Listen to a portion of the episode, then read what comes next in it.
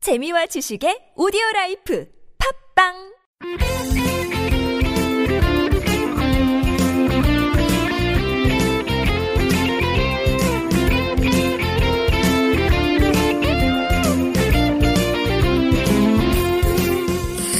좋네요. 어 마셔보니 어때요? 아, 근데 물 타 마셔도 될 만큼 아주 진한데요? 예, 이게 충남 공주의 유급 명곡리에서 알칡만 모아가지고 만들어서 아주 달고 진합니다. 아, 근데 이게 칡즙이 어디에 좋은 거죠? 그 동의보감에 따르면은 술독을 풀고 갈증을 막는데 좋다고 나와 있네요. 예, 그리고 혈액순환 개선, 혈당 조절에도 좋다고 하더라고요. 에스트로겐 들어보셨죠? 예, 예, 예. 여기 석류 예, 600배 이상 많아가지고 이 에스트로겐이 여성들의 갱년기에 좋다고 합니다. 중금속 해독에도 효과가 있다 그러네요. 아, 아주 좋네요. 그럼 이제 황사의 계절이 왔는데 꼭 마셔야겠어요. 네, 이거 이름이 뭐죠? 아, 도당골 칡즙이라고 합니다. 아, 가장 중요한 가격은 얼마인가요? 네, 50호에 5만 원입니다. 한 개에 천 원꼴이에요. 한 개 천 원꼴이면 생각보다 비싸진 않네요. 이게 되게 알, 알칡만 네. 모아서 했다고 해서 그런지 좀 진한데, 그럼 좀 저렴한 편인데요? 어디서 주문해야 되나요? 네, NK투데이로 연락하시면 됩니다. 전화번호는 070-4234-0501 휴대폰은 010-7561-0615 네, 이메일은 e nktoday21 골뱅이 gmail.com입니다. 입금 계좌는 농협 302-1037-8710-41 예금주 김영경 김연경이 누구신가요? 저희 사무국장입니다. 네, NK투데이가 추천하는 도당골 직즙 많이 드세요. 네, 와.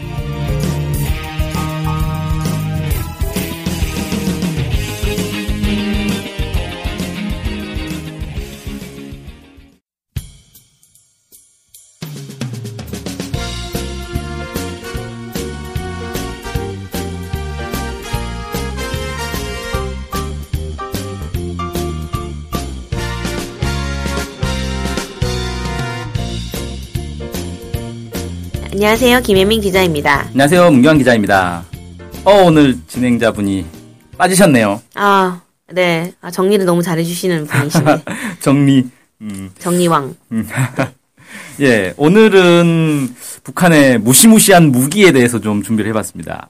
네, 무시무시한 무기 뭐죠? 아, 무시무시한 무기가 많이 있는데 네. 그 중에서도 지금 이제 가장 최근에 화두가 되고 있는 핵폭탄, 음, 특히 이 수소 핵폭탄 뭐 이런 것들에 대해서 한번 알아보려고 하는데 네. 북한이 최근에 그 남쪽에서 지금 한미 연합 훈련을 하면서 네. 이 거기에 맞대응하는 모습의 이제 훈련과 또 무기 공개 이런 것들을 계속하고 있거든요. 아, 그래서 이게 맞춰가지고 어, 북한의 이 무기들이 진짠가 어, 음. 성능은 어느 정도일까 어, 이런 것들을 한번 분석해보는 연재를 좀 해보려고 합니다. 아 좋습니다. 네. 재밌을 것 같아요. 예. 음, 문과들은 재미없을 거예요. 아, 아니, 근데 이제 이번에 3월 9일자 노동신문이 네, 그 사진들을 막 공개했더라고요. 네, 우르르 공개를 했죠. 네, 그리고 연원 씨 엄청 팍 떴던데. 네. 네. 어, 우럭 처음 딱 봤을 때, 어? 충격적이던데. 이런 걸 어떻게 다. 막 이런 느낌이었어요. 음, 이게 사실 핵탄두를 공개하는 나라는 없거든요. 네, 그러니까요. 예, 자기 핵탄두 공개를 안 하는데 네. 지금 제가 하- 찾아봤는데 유일하게 공개돼 있는 건 히로시마 그 나가사키 여기에 떨어졌던 미국인 음. 최초의 핵폭탄 음. 그 핵탄두는 사진으로 공개가 돼 있어요. 음, 그런데 어, 다른 그 이후에 개발됐던 것들은 사실 핵탄두가 공개되는 게 없습니다. 공개하면 그거 따라 만들 수도 있으니까 그런 거 아니에요? 그렇죠. 아무래도 아이디어가 딱 나오겠죠. 네. 그래서- 좀 분석하면 나올 것 같아요. 예. 지금 핵폭탄이나 수소폭탄 같은 경우는 이 내부 구조가 어떻게 돼 있는지 이런 것들이 공개가 돼 있지 않고 인터넷상에 찾아보면 내부 구조라고 해가지고 막 나오는데 이게 다 추정이에요. 음. 아. 아마 이렇게 만들 것이다. 아. 네, 다 이런 거지. 실제 무기 개발한 곳에서 이걸 공개한 적은 한 번도 없습니다. 아, 그러면은 다른 나라가 만들기가 진짜 어렵게 만들어 놨구나. 네, 그렇죠. 음. 그래서 뭐 핵폭탄 하면 아, 핵물질 넣어놓고 폭탄 넣어놓으면 뭐 심지 박아놓으면 되는 거 아니냐라고 음. 생각하기 쉬운데 그게 아니라는 거죠. 엄청 정밀할 것 같아. 예, 엄청 어렵습니다 이게. 음. 자, 아무튼 그날 공개된 것 중에 사람들의 눈길을 가장 끌었던 게 바로 이 반짝반짝 빛나는 공 같은 모양의 네, 네, 그 핵탄두라고 하는 건데 네. 이게 어, 일단 지름은 한 60cm 정도 되는 것 같아요. 이게 음. 자로 재서 사진에 나온 거라 이게 자로 잰다고 될 수 있는 건 아니고 네네네. 사람들마다 50cm나 70cm나 뭐 주장은 다양한데 대략 한 60cm 정도 되는 것 같고 네. 잘 보면 육각형과 오각형 모양의 금속판들이 이렇게 이어져 있어요. 마치 축구공 음, 비슷하게. 음. 음, 근데 그게 한 72개 정도 있을 것이다 이렇게 추정을 하더라고요. 아. 70개는 좀 넘는 것 같아요. 네. 그리고 그 육각형이나 오각형 모양을 자세히 보면 네. 거기 이제 동그란 모양의 렌즈가 이제 있다 이렇게 돼 있습니다. 음. 네. 이 핵탄두를 왜 이렇게 축구공 모양으로 만드느냐? 네. 이게 어- 이 구조가 어떻게 되냐면 축구공처럼 돼 있는 이 곳에 이제 둥근 렌즈가 한 72개 정도 있다 그랬잖아요. 네. 72개 안쪽에 폭약이 들어 있어요. 음. 이 폭약이 터지면서 어떻게 되느냐? 이게 빵하고 밖으로 터져 날아가는 게 아니라 이 밖에 금속은 매우 단단하게 돼 있어요. 네. 그래서 막 터지면 안쪽으로 들어가는 거예요, 이게. 네. 그럼 안쪽 가장 안쪽에 플루토늄이 들어있는 거죠. 이 플루토늄이 한 점으로 이렇게 쫙 모이는 거예요. 그러면서 이게 핵 분열이 이제 시작되는 거죠. 이런 방식을 이제 내폭형 기폭 장치다 이렇게 부릅니다. 네. 그러니까 그 이전에는 내폭형 기폭 장치 말고 이게 이제 팬맨에서 쓰였던 방식이고 리틀보이 같은 경우는 이제 포탄형 기폭 장치를 썼다 그러는데 리틀보이와 팬맷의 뭐죠? 히로시마 나카사키에 떨어졌던 두 개의 핵폭탄 이름이 이제 하나가 팬맨이고 하나가 어, 리틀보이죠. 아, 이름을 되게 신기하게 지었네요. 음. 네. 그게 내폭형은 동그란 그 공 모양이 들어가잖아요. 음. 그러니까 폭탄 자체가 뚱뚱해요. 아. 그래서 이름이 팬맨이고 이제 리틀보이는 리틀보이는요? 이제 날씬하게 포탄형 기폭 장치를 써서 그 날씬해서 리틀보이다 뭐 이렇게 이름을 붙였다 그래요. 아, 근데 이제 막 그, 그 사진 같은 데 보면은 떨어지는 거 직접 사진 찍은 거 있잖아요. 네. 그게 리틀보인 거예요. 어 그게 뭔지는 모르겠어요. 그냥 슉 떨어지는 것만 보여가지고 음, 근데 이렇게 길쭉하게 생겼었던 거 아 같은데, 길쭉하게 음, 사진. 생긴 거는 아마 리틀보이일 겁니다. 어, 그걸 팬맨은 누가 찍었을까? 어, 그 비행기에 카메라가 아마 달려 있을 음, 거예요. 그렇구나. 예, 근데 이제 보통 이제 포탄형 기포장치는 좀 기술력이 떨어지고 효, 효율이 떨어진다 그래서 요즘은 거의 안 쓰고 네. 다 내폭형 기폭장치를 쓴다 그래요. 네. 그다음에 북한이 이제 또 공개한 게 이 원통 모양 마- 아니 뭐야 공 모양 말고 원통 모양의 기폭장치를 또 공개를 했어요. 음, 이 두 개가 이제 뭐가 다르냐 이걸 봐야 되는데 일단 북한이 자료 사진을 공개했는데 탄두 내부 구조가 나와 있더라고요. 음. 근데 이게 모자이크 처리를 해가지고 약간 흐리게 돼 있어요. 네네네. 그 자세한 건 안 보여주려고 일부러 그렇게 한 것 같은데 음, 거기에 보면 공, 공 모양의 이제 탄두가 앞에 있고 그 앞에 원통 모양의 기폭 장치가 딱 붙어 있더라고요. 음, 근데 이걸 보니까 팬맨하고 구조가 거의 비슷하더라고요. 아. 그래서 아 이게 그 나가사키에 떨어졌던 그 핵폭탄 팬맨과 비슷한 구조를 만들었구나라는 걸 좀 알 음. 수가 있을 것 같고요. 그러다 보니까 이 원통 모양은 기폭 장치다라는 것도 추정이 가능한 거죠. 예. 근데 이제 팬맨 같은 경우는 지름이 140cm였어요. 음. 그러니까 사람 어이 이렇게 팔 벌려서 이렇게 딱 어, 잡을 만큼 어마어마하게 큰 폭탄이었던 거죠. 네. 그러니까 이렇게 큰 거는 미사일에 실을 수가 없었죠. 그때 음. 기술로는 뭐 미사일에 실을 수 있는 게 아니고 네. 음. 너무 크고 무겁고 그래서 이걸 폭탄으로 만들어 가지고 폭격기를 이용해서 이제 투하를 했던 건데 아, 그리고 이때 만들었던 팬맨은 렌즈가 32개였어요. 아, 근데 렌즈가 많을수록 좋습니다. 음. 많을수록 골고루 힘을 딱 해서 한 고- 점으로 이렇게 딱 모을 수가 있거든요. 음, 근데 문제는 뭐냐면 이 렌즈의 폭약이 동시에 한 번에 바바방 터져야 돼요. 음. 얼마나 동시에 터져야 되냐? 오차가 허용되는 오차가 천만 분의 1초 정도 됩니다. 천만 분의 1초 안에 다 터져야 돼요 한꺼번에 음. 두두두두. 음. 그러니까 렌즈가 많으면 많을수록 어려워지겠죠 만들기가. 네, 그럴 것 같네요. 그래서 이 이제 팬맨이 렌즈가 32개인데 이번에 북한이 공개한 건 72개고 지름은 오히려 반 이상 줄어들었고 음. 그러니까 훨씬 더 정교한 거다. 뭐 이렇게 얘기를 할 수 있겠죠. 음. 그래서 이건 이제 3월 9일자 국민일보 보도에 보면 네. 이충근 과학기술정책연구원 박사가 네. 표면에 반짝이는 동그란 렌즈가 72개가 넘는다. 음. 상당히 정교한 기폭장치다. 이렇게 설명을 했습니다. 네.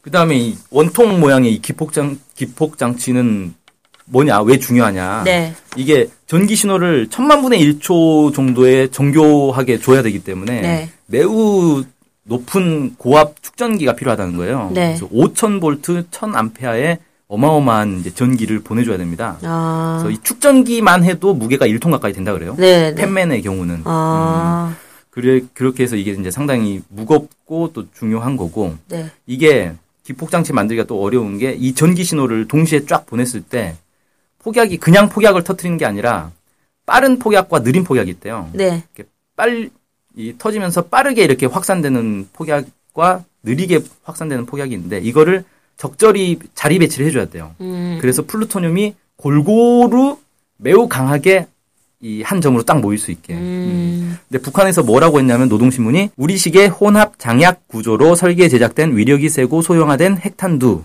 이렇게 얘기를 했는데 이 장약이라는 게 폭약을 얘기하는 거거든요.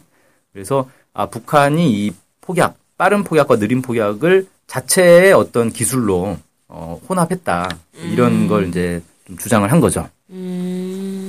왜 장약이라고 하죠? 복약을? 음, 북한의 뭐 단어가 그렇더라고요. 북한에서 쓰는 단어가. 어, 신기하다. 네. 그 다음에 그 이번에 이제 북한이 공개한 핵탄두에서 좀 특이한 게 있는데 네. 팬매는 이게 완전히 그냥 둥글둥글하거든요. 네, 네, 네. 근데 북한의 이 핵탄두에는 뭐가 하나 떡 삐죽 네, 튀어나온 게 네, 있어요. 네, 네. 그게 그, 있더라고요. 음. 네, 그게 뭐냐 도대체. 이 3월 10일자 경향신문에 칼 듀이 융- 영국 군사 정보 업체 IHS 제인스 선임 연구원이 뭐라고 네. 했냐면 이 팬맨에는 없는 돌출부가 있는데 이게 이중삼중 수소를 주입하는 마개일 수 있다. 네. 음, 그래서 이걸 근거로 해서 증폭형 핵무기일 수도 있다. 이렇게 이제 얘기를 했습니다. 음, 그래서 실제로 이제 증폭형 핵무기 내부 구조도를 보면은 이런 이제 이중삼중 수소가 들어가는 이 길이 딱 나와 있게 돼 있어요. 이 증폭형 핵무기라는 건 뭐냐면은 음. 네. 그냥 핵폭탄 안에다가 수소를 넣어놔가지고 네. 이게 이제 핵폭발이 일어나면 그 수소들이 핵융합을 한단 말이에요. 네. 그럼 이 핵융합을 하면서 중성자가 막 쏟아져 나와요. 네. 그럼 이 중성자 때문에 핵 분열이 더 잘 되는 거예요. 아. 그러니까 핵 분열의 효율을 높인 거죠. 음. 그런 걸 이제 증폭 핵 분열탈이라고 하는데 보통은 효율이 어, 몇 배 이상 늘어난다 그래요. 아. 그냥 핵폭탄만 떨어뜨리는 것보다 음. 수소를 넣는 게. 아. 그러니까 북한이 노동신문에서 뭐라 했냐면 열핵 반응이 순간적으로 급속히 전개될 수 있는 합리적인 구조로 설계 제작된 핵탄두다 이렇게 아. 얘기했는데 여기서 열핵 반응이라는 건 핵융합을 얘기하는 거거든요. 음. 그러니까 이게 핵융합이 일어난다라는 거예요. 음. 근데 수소폭탄은 아닐 것으로 보여지거든요. 왜냐하면 수소폭탄의 구조는 이거랑 또 다르다고 알려져 있기 때문에 네. 보통 수소폭탄은 이 동글동글한 공 모양이 두 개가 이렇게 붙어 있습니다. 네. 그래서 그 뭐라 그러죠? 조랭이 떡이라고 하나? 네, 음. 그런 모양으로 돼 있어요. 그래서 네. 수소폭탄은 아닌 것 같은데 핵융합 반응이 일어난다고 했으니까 이건 그럼 증폭 핵분열탄이겠구나라고 음. 이제 추정할 수 있는 거죠. 음. 네. 그리고 보통 이제 수소폭탄 보유국들이 증폭 핵 분열탄을 개발하고 나서 보통 한 1, 2년 정도 후에는 수소폭탄을 개발을 한다 그래요. 음. 그러니까 주- 증폭 핵 분열탄까지 북한이 만들었으면 수소폭탄 개발하는데도 어, 1, 2년이면 이제 만들 수 있지 않겠냐. 뭐 음. 이렇게 보여지는 거고. 물론 북한이 이제 이미 수소폭탄 실험을 했기 때문에 네. 아마 이제 실전 배치하는 데는 뭐 1, 2년이면 충분히 가능할 수 있다. 뭐 음. 이렇게 추정할 수가 있겠죠. 근데 그러면은 증폭 핵 분열탈까지 개발된 건지 수소폭탄까지 개발된지 그건 알 수가 없죠. 알 수 없죠. 뭐 이번에 수소탄 실험이라고 주장했으니까 수소폭탄이 이미 있는 거 아니에요? 어, 이미 개발됐을 것으로 보이는데, 네. 그러니까 쉽게 말해서 이제 실험 수준에서, 네. 어, 그러니까 시제품을 만들어서 터트려보고 어 된다라고 아. 확인하는 정도인지 아니면 이미 실전에 배치까지 됐는지는 사실 확인할 방법이 없고 문제는 북한이 핵탄두를 공개를 했단 말이에요. 음. 다른 나라는 절대 핵탄두 공개를 안 네, 해요. 네, 네, 네, 네. 그 이건 뭐냐면 공개해도 괜찮다는 거잖아요. 아, 그럼 최신 기술이 아니다? 네, 그렇죠. 아. 이미 더 높은 수준의 핵탄두가 있는데 그건 안 보여주고 음. 어, 좀 낮은 수준 보여줄게. 뭐 예, 이런. 음. 그런 거죠. 그래서 이미 이 수소폭탄 핵탄두도 이미 만들지 않았겠는가라고 추정해 볼 수는 있죠. 음.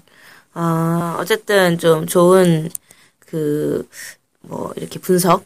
네. 어쨌든, 어쨌든 고생 많이 하신 것 같습니다. 아 이거 네. 근데 제가 갑자기 궁금한 게 있는데, 네. 렌즈를 왜 굳이 만드는 건가요? 아 렌즈라는 게 우리가 이제 렌즈 하면 돋보기 뭐 이런 거 생각하잖아요. 네, 네. 그런 렌즈가 아니고 이게 뭐냐면은 폭약이 터지면서 한 곳으로 이렇게 아. 폭약이 한 초점으로 한 점으로 이렇게 쫙 모여져야 된다는 거예요. 아. 그래서 이게 약간 오목한 거울 같은 거죠, 사실은. 아, 빛을 모으는 그런 느낌이네요. 네, 돋보기로 해서 음. 그렇죠. 빛을 모아가지고 이렇게 예. 태우는 것 같은 예, 느낌. 원래. 충격파를 이제 한 점으로 모인다. 네. 그래서 이제 이름을 렌즈라고 부르는 것 같습니다.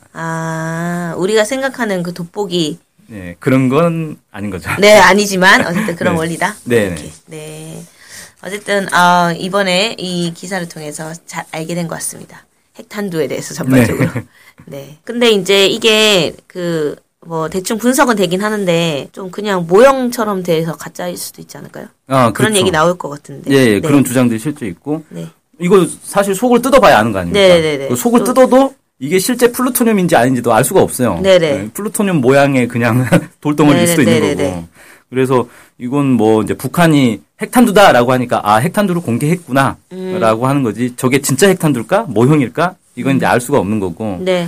어쨌든 북한은 핵탄을 경량화하여 탄도 로켓에 맞게 표준화 규격화를 실현했다라고 이제 주장을 하고 있는 거고. 네. 이 핵탄두가 그럼 실제 로켓에 들어갈 수 있을지는 크기를 보면 대충 이제 들어갈 수는 있겠더라고요.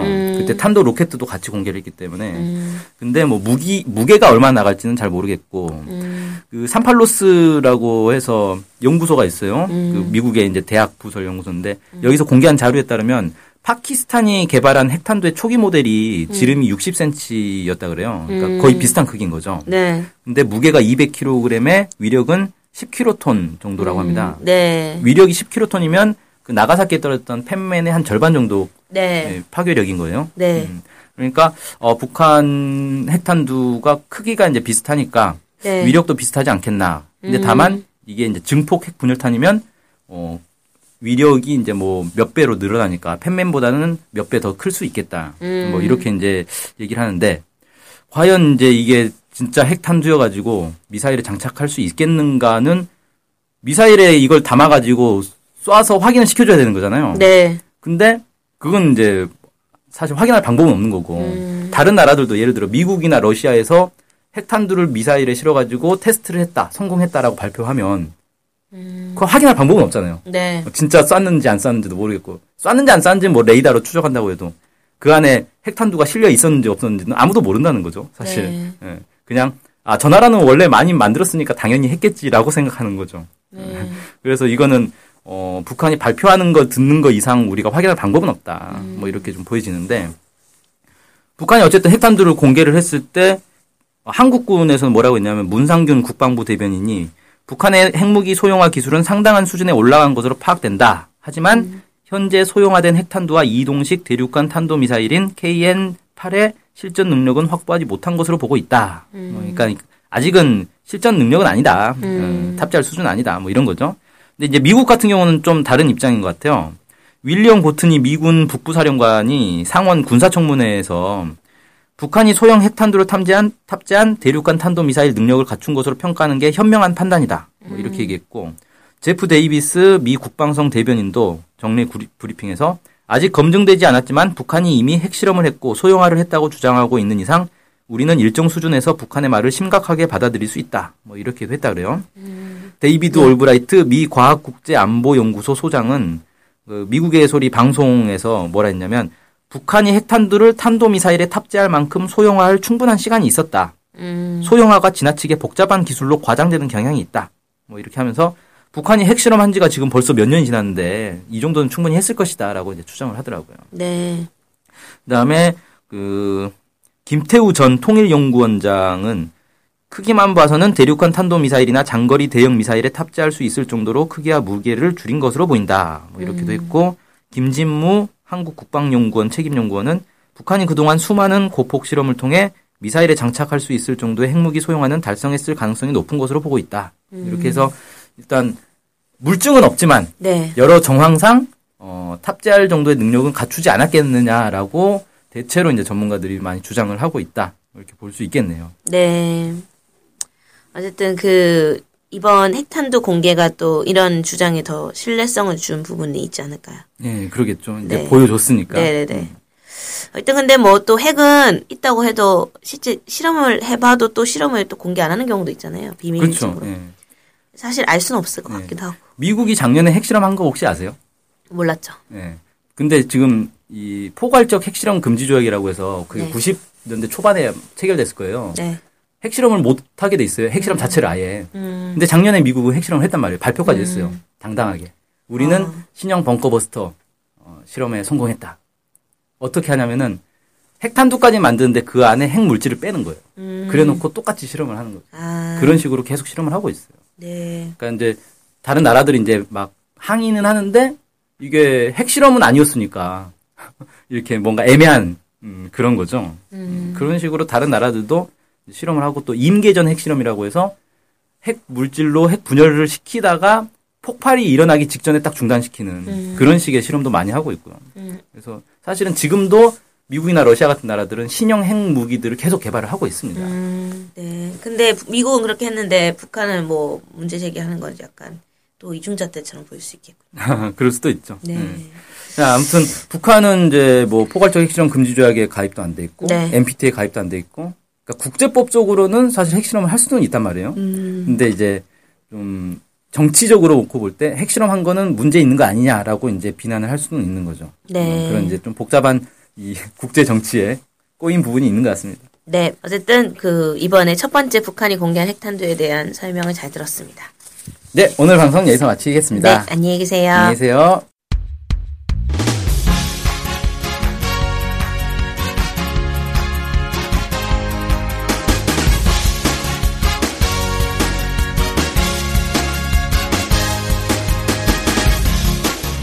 팟캐스트 많이 들으시나요? 그럼요. 구독하는 방송만 10개 정도 됩니다. 와. 와.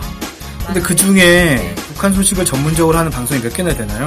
찾아보니 딱 하나밖에 없었습니다. 바로 NK투데이 공식 팟캐스트 스케치북이죠. 어, 어쨌든 통일을 좀 하려면 그 상대방인 북한을 정확히 알아야 되잖아요. 근데 그런 팟캐스트가 하나밖에 없다니 정말 안타깝네요. 그래서 스케치북을 꼭 들어야 하는 겁니다. 네. 통일을 꿈꾸는 국내 유일 북한 소식 전문 팟캐스트 스케치북 많은 청취 부탁드리겠습니다.